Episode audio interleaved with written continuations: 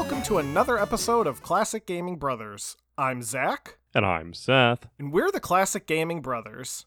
That's right. We are the Classic Gaming Brothers. We are. We are. Yes. Yes. How are you, Seth? All right, how are you? Good. Good. Welcome to the 118th episode. That's a number. It comes after 100, but it's before 120. Yeah, we're getting close to 120, which means we will be close to 150. That's how numbers work. They That's how numbers go, work. They do know, go up. They go either forward or backwards. Yeah. But time is linear, so if you count forward, you can't go backwards, I guess. I mean, you could listen to our catalog starting with this episode and then working your way back. But I feel like that would be tantamount to starting with dessert and moving your way to deciding what restaurant to go to. Yeah, I, I guess so. deciding what restaurant to go to can be a painful process. And that's what our beginning episodes are like. We, we are like a painful process. Yeah, no, that's true. We are also like a painful process. Anyway, uh, Seth, what have you been playing? Uh, recently, I've been playing The Long Dark, a game by Hinterland Studio Incorporated. It's a uh, exploration survival story where you have to think for yourself. So you know, obviously, I'm going to be pretty bad at it. You have to explore a uh, like a frozen wilderness, similar to like what I imagine Alaska to be like or far north of Canada. There's no like monsters or anything beyond Mother Nature. So like wolves and the cold, and you have to survive out in the wild. Uh, it starts off you're like a you're a pilot. You have a plane that's like the Sea Duck from Tailspins, and it's a plane that can land on water. And it's a very small plane, but you run a like a transportation service, or at least your dad did and your character is kind of just an alcoholic. And your wife, she is your ex wife, but both of you still wear your wedding rings and you still have feelings for each other. Okay. She comes to the transportation company to get transportation to some far northern area where there's no civilization for an emergency because she's a doctor. So you and your ex wife board your plane and it crashes. And that's the beginning of the long dark. You are flung from your plane and you have not much. I, what I actually one of the interesting mechanics that is cool is that you're presented with loading the plane before you leave, right? So you're in your hangar and you have to put supplies into the plane and you're given a choice of bringing certain supplies based on the weight of the plane. So the plane could carry 15 kilograms and you could bring there's a pistol that is it's a distress pistol so it's a flare gun it's not like a actual pistol you can bring a flare gun you can bring a medical kit or you can bring like rations if you brought all three it would take up 15 kilograms. How convenient. However you also have to bring your wife's backpack and her metal case which is locked. You you can't get access to it which inconveniently weigh 10 kilograms together. So really you could only bring one item. You could bring the pistol the med kit or the food rations. And i decided to bring the pistol of course because always if you have the option to being able to shoot something you should take that option in a video game, not in real life. Because it's like that parable. If you feed a man some fish, he eats for the day, but if you teach him to fish, he can feed himself forever, kind of thing. So if you take food, you only have a limited amount of supply, but if you take a gun, you can make your own supply. It's a fun, it's a kind of the cell shady ish for the cinematics and the characters. Okay. Um, like a, I would, I would say like a more of a, not like an overly cel shaded, but it's definitely got like that kind of like artistic direction to it. And uh, it's got a lot of crafting elements to it. And you have to like make sure you have the survival pieces to it. So like your health, your heat, you have to be warm, you have to get warm, you have to stay warm, you have to drink, you have to eat, you have to uh, have energy, and, and certain actions take calories, and you only have so many calories per day, and then you have to rest. So you have to manage those different um, kind of like metrics while you play through the game. It's been fun. I've played about three hours of it, and uh, it's been it's been pretty enjoyable. I swore I play it played it years ago, so I owned it, and Steam didn't have any record of me playing it. So I don't know if I bought it because I watched somebody played and then I thought I played it. But it has uh, two different modes. It has a sandbox mode where you can just There's no story, you just go out and survive. And then it has a story mode. And I feel like the sandbox mode was first. Yes, it was. And I think that's what I remember either watching or playing, and then they introduced the story mode. So I know I know for a fact the sandbox mode was first because on this podcast, a recently played of mine was The Long Dark, which I played around the time we started this podcast. Wow. And I played it because we had our Steams linked and I downloaded it from your Steam. Oh, nice. I have the full retail copy now. I, I have it actually through Epic now, but the story mode came second. It was originally just the sandbox mode. The story mode's pretty well done. It, the story's pretty well developed, and uh, it's kind of cool. It came from a list of games that were like Firewatch, so the story mode definitely has like that kind of vibe. Yeah, um, depressing. It's definitely a lot more depressing. Yes, it definitely has more survival elements than Firewatch. So I yeah. I wouldn't go in thinking it's like a walking simulator. You could just walk, but you'll die eventually. That's right. There's also difficulty levels. So if you want to play more like easy, there's like you can scale it easier or harder or like extremely hard, and they change how easy it is to survive in the game. So what what about you? What have you been playing? Seth, recently I've been playing a game called Sonic Classic 2, which is a fan game made by a developer called Hez, H E Z. This fan game was released in 2021 as part of the Sonic Amateur Game Expo, or SAGE, which is a yearly fan game expo that's hosted virtually where people that are fans of Sonic will create their own fan games. Uh, SAGE also is home to a lot of indie developers who create games that aren't Sonic. A lot of them have kind of a Sonic flair to them, but uh, there are some non Sonic games that get introduced at SAGE. I actually really like Sage in general. I think it's a great opportunity to check out some of the really kind of indie developing scene out there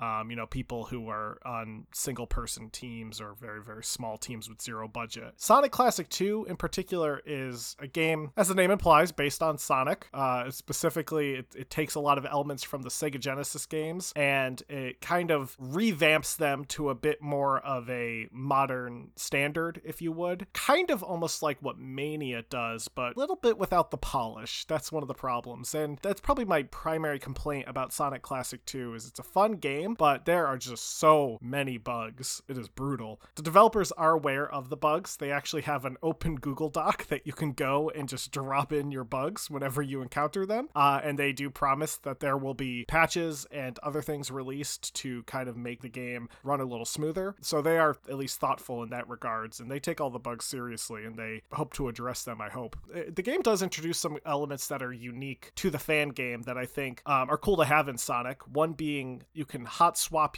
out your shields, which is kind of a neat element. So in the Sonic games, you can collect elemental shields like the fire shield, the bubble shield, the electric shield. However, if you have the fire shield and you collect the electric shield, you will lose the fire shield. In Sonic Classic 2, if you have the fire shield and then you press a button, you can go to an empty slot, you can collect the electric shield, and then you'll have both the fire shield and the electric shield. And you can toggle between both of them. And one of the coolest things things is some of the shields will combine. So, like the fire shield will combine with the electric shield, and that's pretty darn cool. So then you get like a fire electric shield. So whenever you jump, it will like spray sparks of fire down on, on people. It's got some really cool elements, but again, the glitches are kind of a drawback to the game. Uh, some glitches I encountered included getting stuck in places that didn't make sense to get stuck in. Uh, the shields sometimes just didn't work. I collected all the chaos Chaos Emeralds and beat the game, and it told me try again next time, and had an image of Dr. Robotnik juggling the Chaos Emeralds, and I was like, that's not right because I collected them all. Overall, minor glitches, but when you add them all together,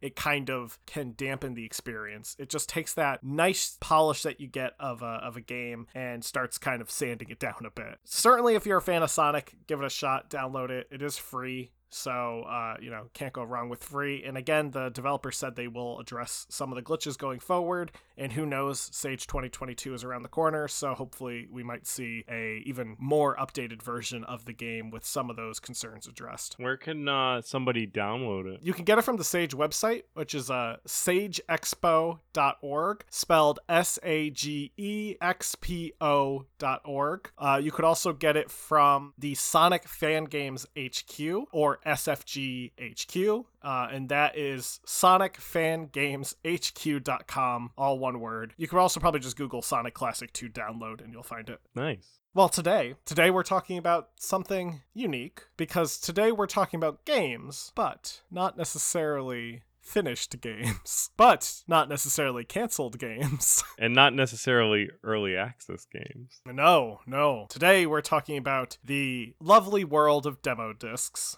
That's right. Zach, what are your memories of for uh, demo discs? Well, Seth, I have a very strong memory of one demo disc in particular. And up until pretty much today, I did not know the name of this demo disc. It was actually when we are coming up with the notes that I finally remembered what this demo disc was. Uh, specifically, this was a PC Gamer demo disc. It was from the December 1999 PC Gamer, and it's the demo disc 2 from December of 1999. They had two discs for that particular issue. The PC Gamer December 1999 demo disc 2 had a ton of games. It had specifically like like 14 or so games. And some of these games were games that I remember playing a ton of. Specifically, I remember playing Hype the Time Quest, which we talked about in our um, like Fever Dreams episode, uh, which was a game based on the Playmobil figurines, not Lego, Playmobil, which uh, is kind of like, I don't want to say Lego knockoff because you can't really build anything with Playmobil, but it is kind of a Lego knockoff. I mean, like Duplo adjacent. And Hype the Time Quest is like a like a fantasy knight game set in the Playmobil world. It's actually not a bad game. It's kind of a weird game. And then I remember also um, there was another game on there called Star Wars Yoda's Challenge, which was a kind of like edutainment game where you had this like cartoon Yoda who would give you different challenges, um, and it was set in like a Phantom Menace setting. So it was on like Naboo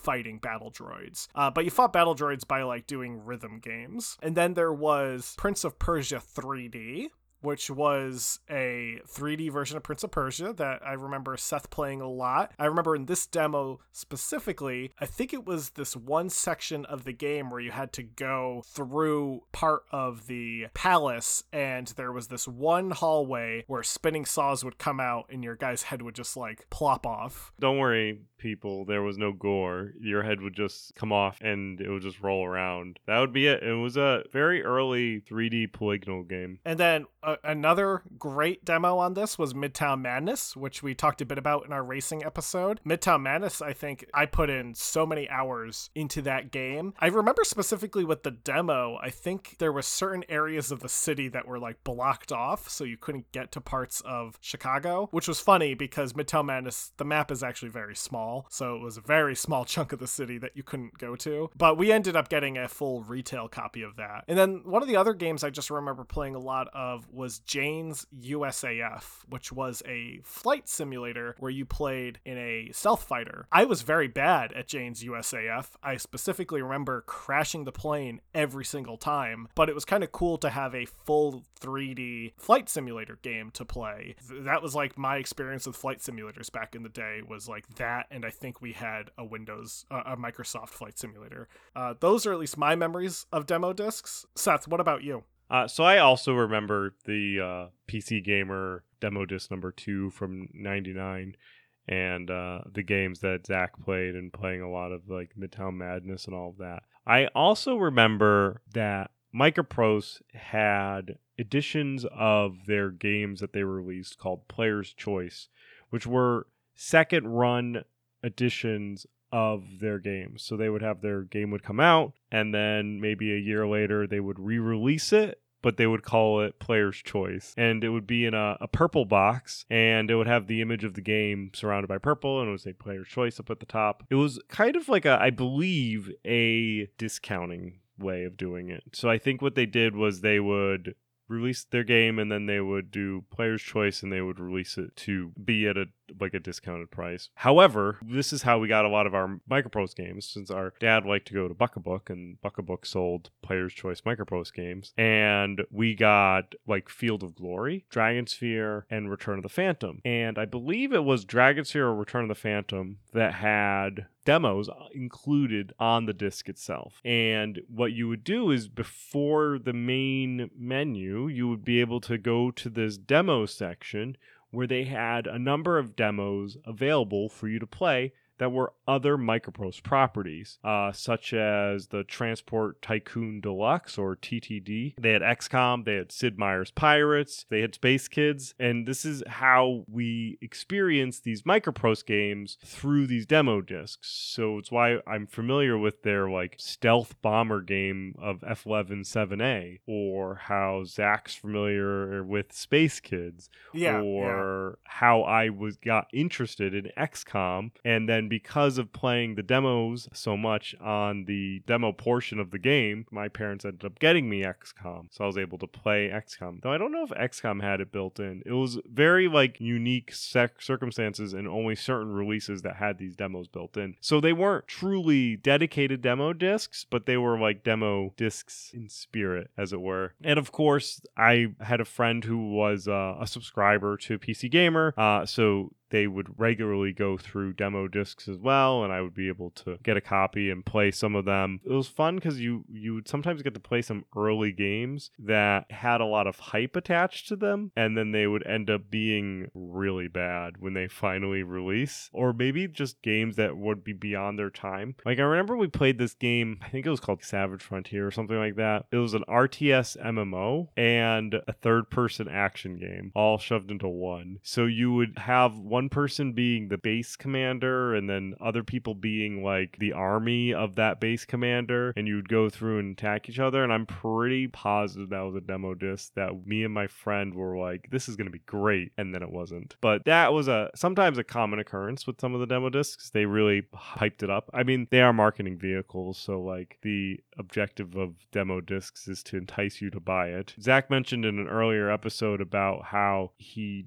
likes to see games played by streamers versus played by the developers because it's going to be footage that is going to be more realistic picture of the game versus what the developers may put out because the developers know what to show you because they're wanting to sell the game. And I feel like demo discs are kind of like the demo's only going to be the best stuff that needs to be shown. And game demos themselves have been around for a long time in the gaming world, even to just when they were in arcades. Uh, in the early days of arcades, machines would often have attract modes, which were used to demonstrate the gameplay of the game itself. These served as a way for players to get an idea of how the game may play before they drop a quarter in. And it could also be just where the game would kind of play itself as like almost like a screensaver Yeah. and yeah. you could look over and you could see the game being played and it kind of served because many early arcades were CRTs they would have like ghosting and stuff like that that would occur so it simultaneously acted as a screensaver and it showed off the game actually my uh retro handheld does the uh if I leave it idle long enough it does a demo of like one of the games So that's fun. I like that. and if you engage like if you push start or like select during that time you can actually you go right into that particular game that it's demoing Oh, that's fun. That's fun. but when like real true demos really got their start was in the home computer market while consoles and arcades dominated a majority of the gaming world the home computer market was rapidly gaining traction in the 1980s a lot of games especially in the 1980s were distributed on cassette tapes tapes unlike floppy disks took longer to load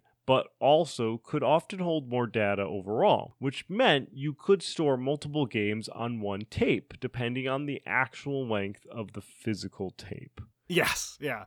And, and the reason tapes would take a while to load is because, as Seth noted, it had to do with the physical length of the tape. So, like, let's say you have a program and it takes up, I don't know, about two minutes worth of tape. It's going to take two minutes to at least load that game into the computer properly. And then it might have to do a minute or so of just running the code to get it to work. And tapes and cassette tapes being used as storage medium, even in the 80s, is, is kind of fascinating to think about that they were also a micro of like the reel to reel storages Yeah, that were yeah. previously used. And it's actually part of if you play a lot of Fallout, Fallout goes down a macro world where we in the real world went down a, a micro world. So in real life, we took like reel to reel tapes and we made them smaller and we made them cassette tapes and then we made those even smaller and we uh, iterated on the technology and we made computers smaller and smaller and smaller and smaller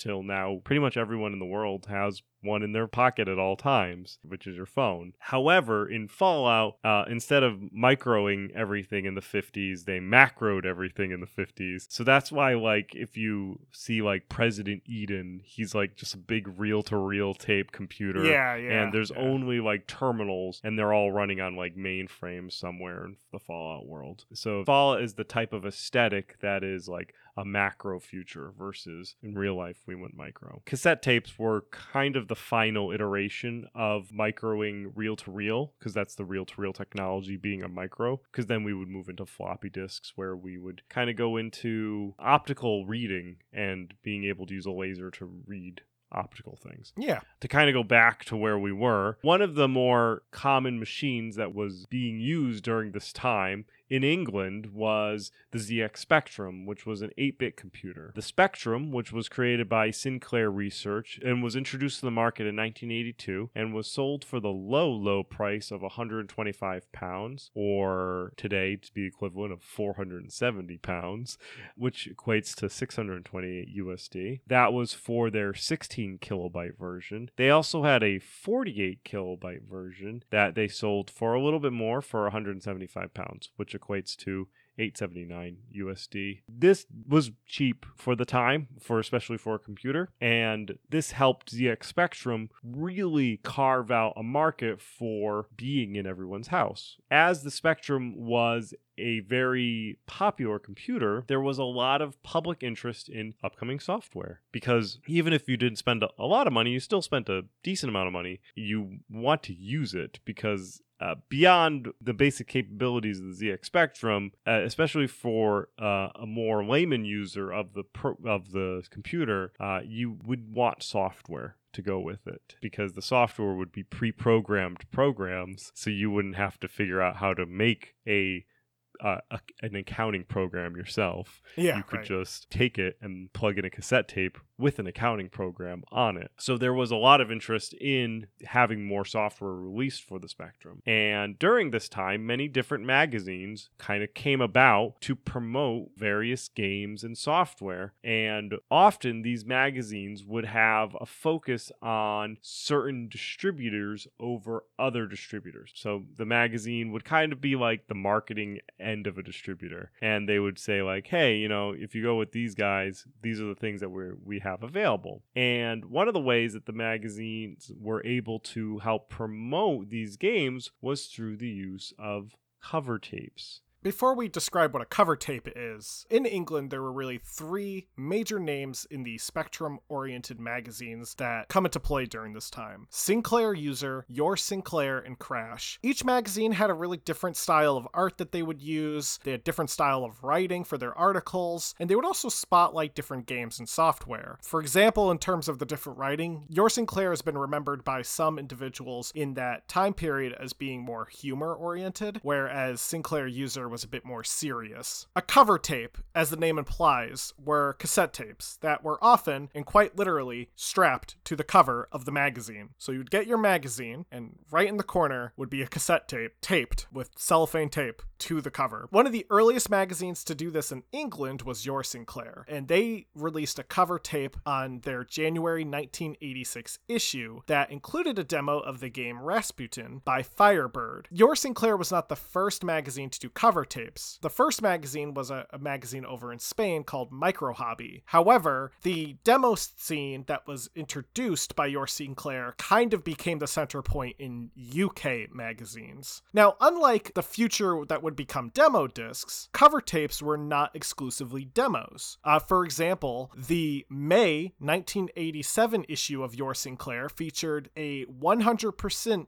complete version of the game Road Race by Ocean Software. Road Race is not a good game, apparently, but it was a free game, which is important to remember when it comes to cover tapes. One of the reasons that they did well was because you were only paying for the cost of the magazine. So a magazine might cost, let's say, for example, a pound 25 probably about as much as you would pay to buy something from the shop in a, in a normal situation this would be so much less than paying for an actual game in market you were really only paying for the magazine's cover price and you're getting a whole game or sometimes multiple games essentially free And if your family didn't have a lot of means, then those games got played and probably played a lot.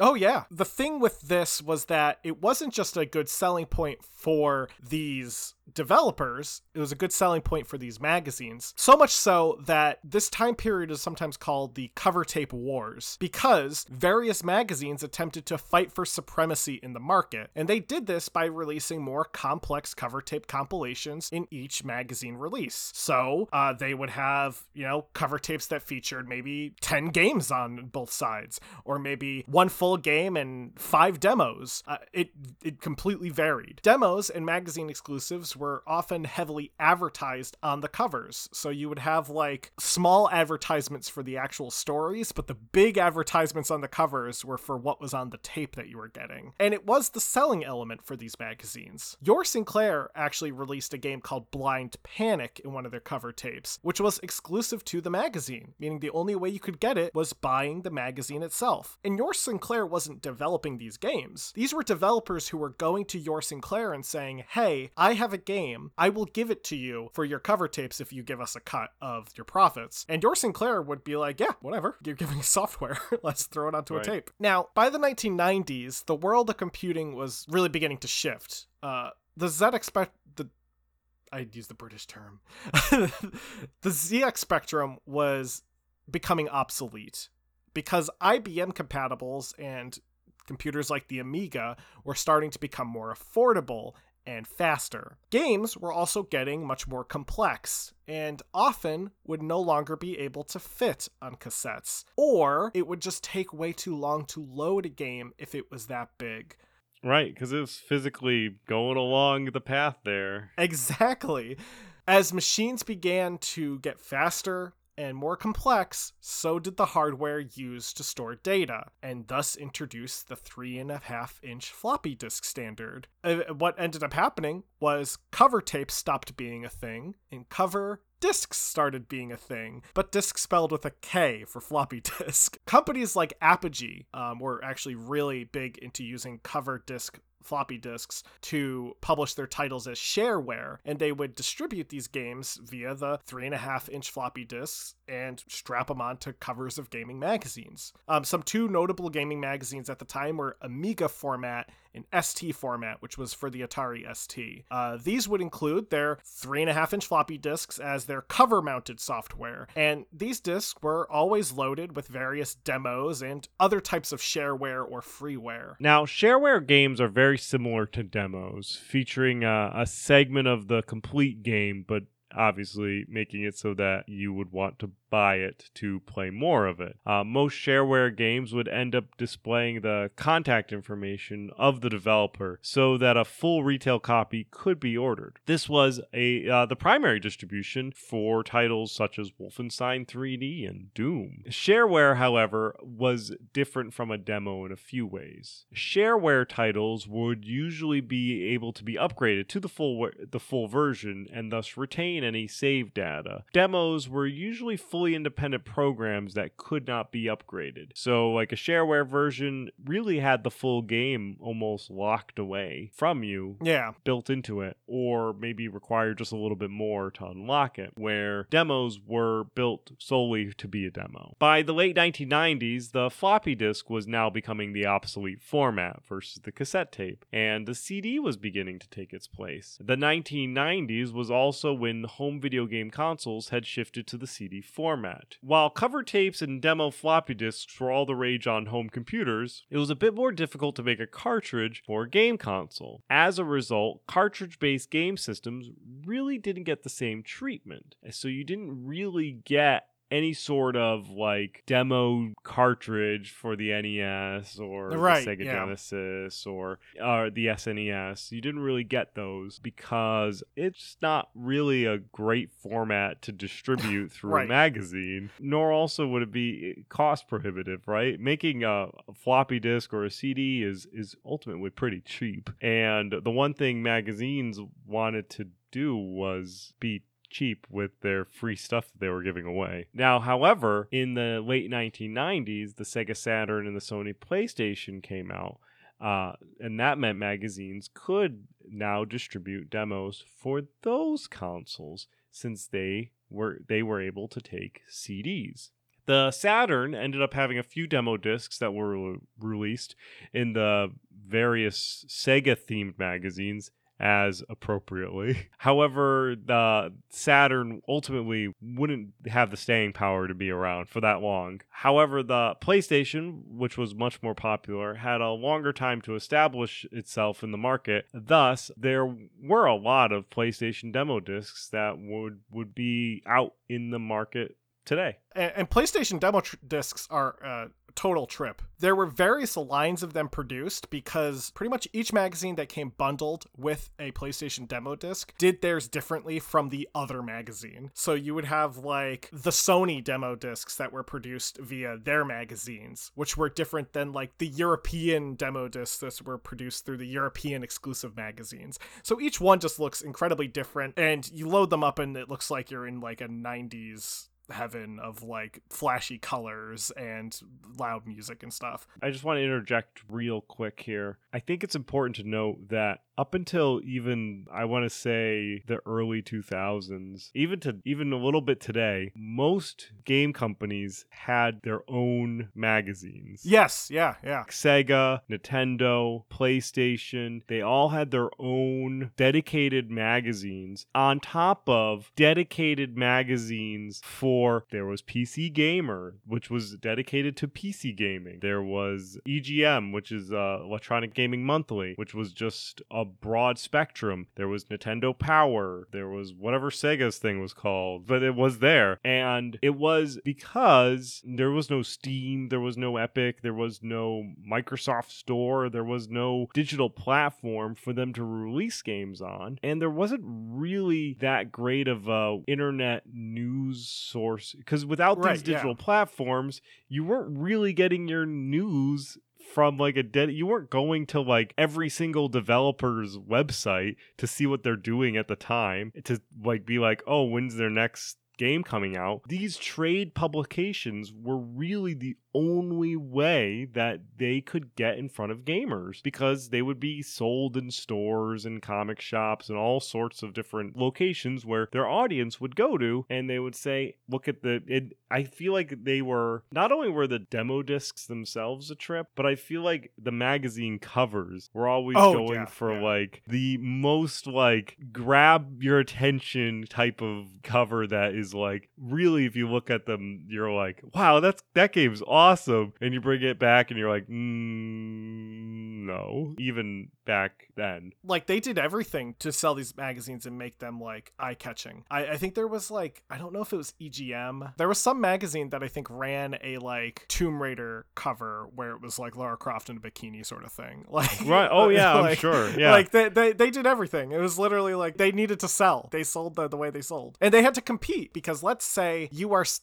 someone who hasn't yet bought the video game console. The only way you would find out about the game consoles, apart from maybe potentially seeing an ad, which I don't know how frequent like television ads were for these game consoles, you would have to pick up a magazine because there wasn't like the World Wide Web. You wouldn't be going to review sites. You would go to the store and like let's say potentially you're a parent who's looking to get a game for their for their child, and you would see things like PlayStation Underground or you would see uh, Nintendo Power, and you could see the covers and you could pick them up and you can flip through them, and that would automatically give you an idea of what the company is looking to sell. And yeah, that was how people did it. And I, I think you make a, a pretty good point though with television ads and like radio spots and stuff like that. I, I think in history there were television ads, but television ads in video gaming, especially back in the 90s and even early 2000s, were predominantly around the console itself. Yes. So yeah. it would be like a Nintendo commercial. And they're trying to sell you the console. They're not trying to sell you a game. And especially for third party developed games, they wouldn't necessarily have the budget. Even EA, early Activision,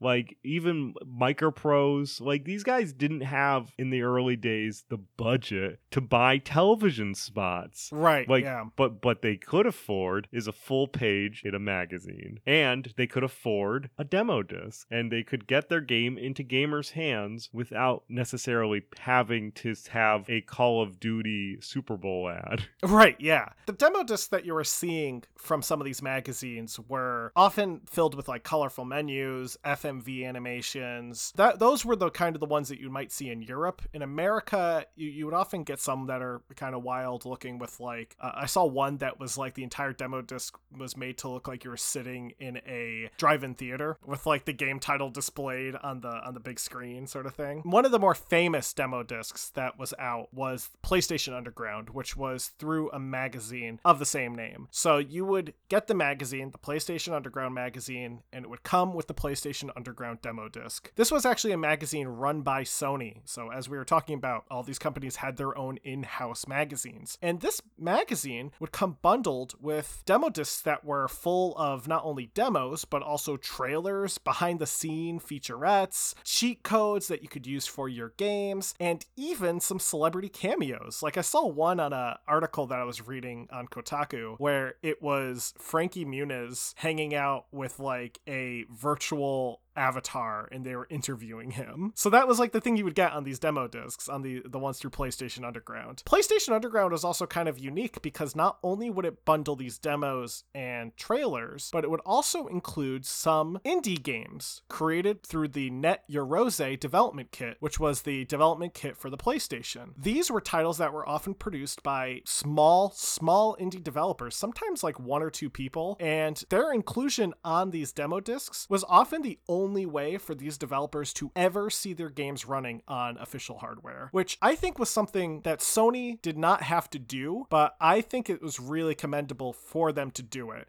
I mean, arguably, they were trying to pad their demo discs, right? Like they, they wanted to have more content, but the fact that they did so by getting indie developers and getting their games and putting them on the demo disc. I think that was kind of neat. It, I think it would have been really cool to be an indie developer who, you know, came up with a game all through all by yourself and have Sony be like, "We're going to put it on the demo disc." I don't know if they even paid these people, but like it was still kind of cool. The PlayStation Underground demo discs were actually popular enough that there was a line of demo discs called Jam Packs, which you could buy at retail for $5.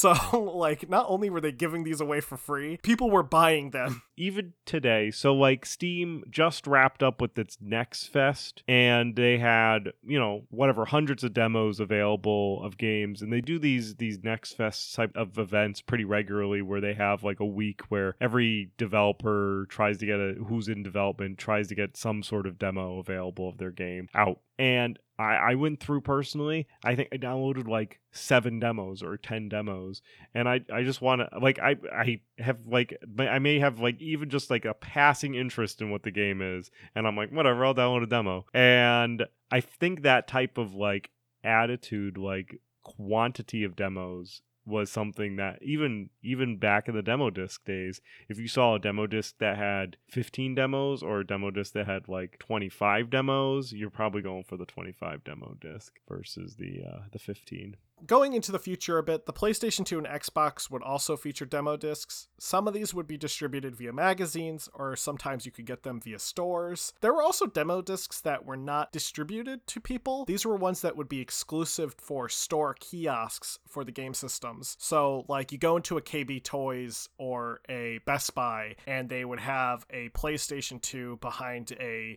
like plastic box with the controller sticking out and there would be a demo disc inside of that PlayStation 2 that had a bunch of games on it and those would be exclusive to the store so you wouldn't be able to like pick up that demo disc. I think it's also important that we mention that there are two types of demos that you would frequently see on these demo discs, playable and non-playable. Now, a playable demo is exactly what it sounds like. It's a stripped down version of the full game. This could be something like the demo for Legend of Zelda Zelda The Wind Waker, which consists of a time segment of the game. Or it could be something like Half Life Uplink, which is a self contained game with a different story that just introduces the player to the world of the game and the controls. Non playable demos are often recordings of a game or a video of a game made within games the game's engine. Uh, these are often what you see when you uh, go to an event like E3 or PAX, uh, though you may also see them as just displays at retailers, um, such as in a kiosk. And it's just like a, oh,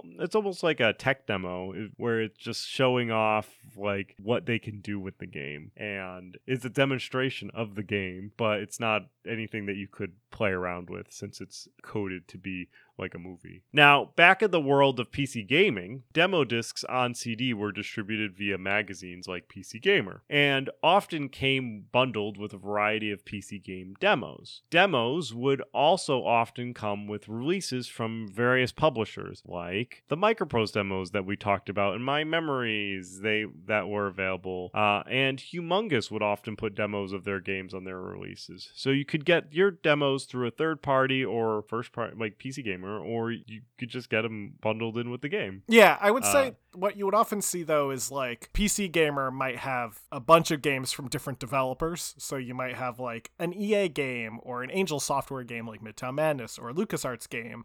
Whereas on the Humongous game demo, it's only going to be Humongous. yeah, on You're, Humongous game demos, you may own Putt Putt, but you will also have a demo for Spy Fox, Freddy Fish, and Pajama Sam. Yeah, and exactly. they would all be time demos. I think that was the way that we played Spy Fox. Was that was the way I played Freddy Fish and Spy Fox? Yeah, yeah, was was through primarily through demos, which were uh, short little snippets of those games. Whereas Microprose also had those timed versions of the games as well. Um, and as as I mentioned earlier, how I ended up really discovering XCOM as a game. I was like, wow, this XCOM game exists and is a thing, and I love killing aliens aliens. Now, as the internet sped up and time moved on, demo discs ultimately really just stopped being a thing. For one thing, software developers became more concerned that their products were becoming devalued by their release through this method. And also, it's just quicker to distribute demos through the internet. And ultimately, there's not a lot of video game print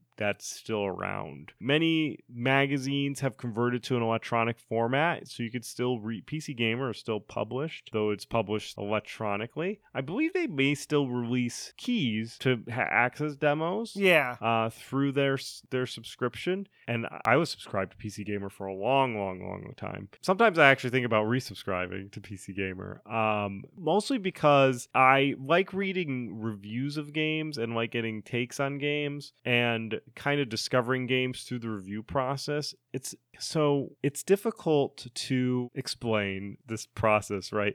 So eh, i could go to steam and i could find games to play based on the description that the people who are trying to sell me the game wrote. Or i could like google the games and see how people are thinking about or I could just buy whatever's hyped out, right? It's just like whatever, just buy Elden Ring or buy whatever game is top trending and kind of roll through these AAA titles. However, there's something to be said about reading a subscription like PC Gamer where you're paying for the service, so there's no, there's not a lot of like pop up ads or you're not being besieged by ads, but you could read through curated reviews of the games that are currently in the market. They'll say like, "Hey, this game's like an 80 or a, a 70, and here's why." You know, like if you like this, you like this aspect. Here's some screenshots. Boom, boom, boom. And it's a little bit more of a unbiased approach than trolling through the storefronts and like looking at whatever shopkeep is like holding up their best image of their game. Um, because all those like the Steam descriptions and the Steam screenshots and all that stuff is really dedicated around showing you the best p- picture of the game. And there's been plenty of times, I would even say 60% of the time, I have seen a game and been like, this looks fun. Screenshots look great. The description on Steam looks great. There's a demo available. I will download this demo. And I boot it up. I'm like, this is garbage. I'm like, this is just like something's wrong. And I won't pick on any game in particular because I, I don't like to do that. I don't like to push that down on people. But if I read a review, somebody might have just told me it was garbage. And now you could also say, you know, Seth, you could just read the reviews from Steam. But that's like looking into a crowd to see how many people are holding a thumbs up and thumbs down. You're not reading like a professional game reviewer's right, idea. yeah. Um, so there's also resources though if you if you're interested in learning more about games and you don't want to necessarily subscribe to a magazine. Uh, you can there's a, a website that I'm a fan of called Adventure Gamers adventuregamers.com and they are a website that I've frequented for the I don't know, I want to say the past 15 years or so. And they do solid reviews on gaming. They do have a decent number of ads on their website. So there is so if you're affronted by ads, I I would just say that just watch out. There's going to be a bunch there to help manage the cost of running their website. But uh they do have some really really good reviews and they they do really good starring system on on only adventure games. So if you're interested in the adventure game niche, like that genre, uh, adventuregamers.com. I'm sure there's other websites that that there that are out there for other niches, such as maybe I don't know first person shooters or what have you. But uh, definitely found that website to be helpful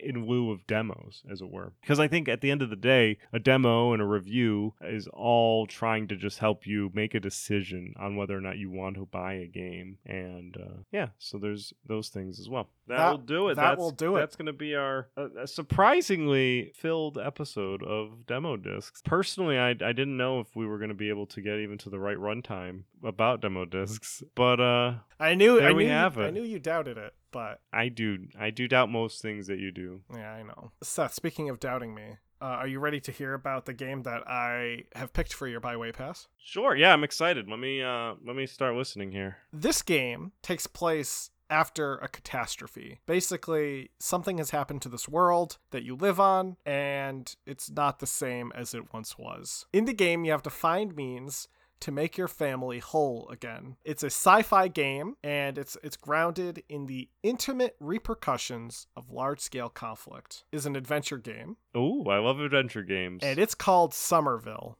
I think I'm familiar with it. Somerville is being developed by Jumpship and it's due for release this year. And we will be right back as Seth looks up Somerville.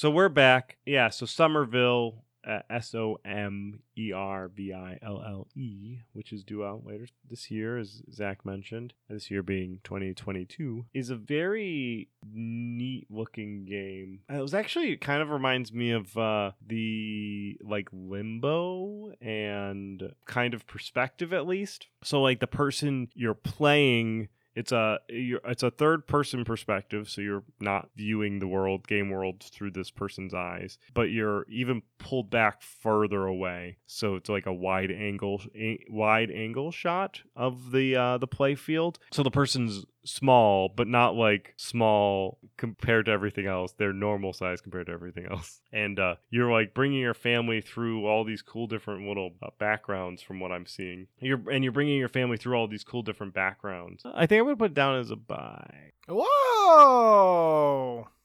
yeah. I haven't gotten a buy out of you in a while. i know you haven't. Mostly because i'm hard to please. Are you ready for your game I am. So you end up becoming indebted to somebody right from the beginning of this game. And you do not like this person that you're indebted to, but since you're indebted to them, you have to kind of do what they say. So you end up having to be involved in this person's ideas and their schemes. And all you're trying to do is just kind of get back to your life, but you have to help this person out. And you also have to like work to pay the bills. And you just you really have to kind of uh, help this person out while trying to manage your life. Okay. What is this game? Beholder 3 by Paint Bucket Games, being published by Alawar Premium.